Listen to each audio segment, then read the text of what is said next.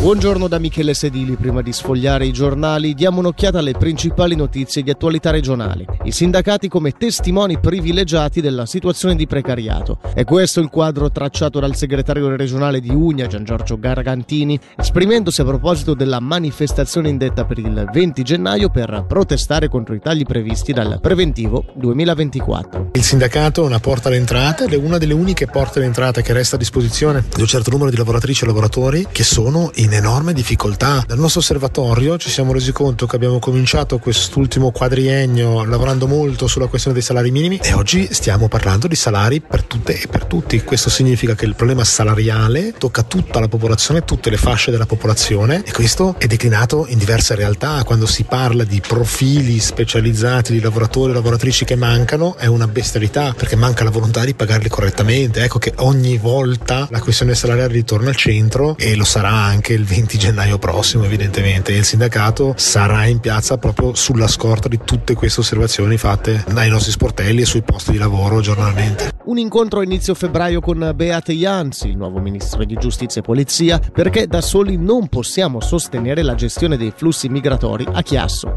In sintesi è quanto espresso ai nostri microfoni da Norman Gobbi, convinto che il nuovo centro d'accoglienza per richiedenti asilo del Canton Svitto fra sei anni potrà sgravare il Ticino alle prese però oggi con una pressione al confine sempre più importante. Sentiamo il direttore del DI. La situazione rimane sempre sotto pressione proprio perché i flussi migratori non diminuiscono, benché nelle ultime settimane del 2023 e nelle prime del, del 2024 gli arrivi a Chiasso, la frontiera sud, non sono così importanti come durante l'autunno scorso. Però evidentemente si tratta di mantenere il contatto regolare, tant'è che avremo un contatto proprio in questi giorni sia con la segreteria di Stato della migrazione e spero anche nelle prossime settimane con il nuovo consigliere federale Beati Anz proprio per illustrargli un po' le nostre preoccupazioni, anche perché nel 2023 abbiamo registrato alla frontiera sud 10 volte di più entrate illegali rispetto a sei anni fa, essere direttamente confrontati con i flussi migratori che toccano l'Italia pone il Canton Ticino come principale porta d'entrata della Svizzera con il 50% delle entrate e delle richieste d'asilo che poi vengono ripartite sugli altri cantoni.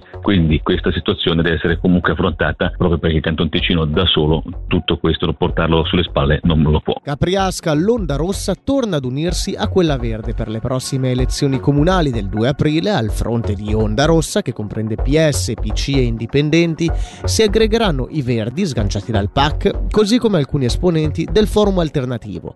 Lo schieramento progressista si presenterà sotto le insegne di Insieme a Sinistra. Per la meteo nella prima parte del mattino dissoluzione dei banchi nuvolosi residui e passaggio a tempo soleggiato, temperature massime sui 6 gradi.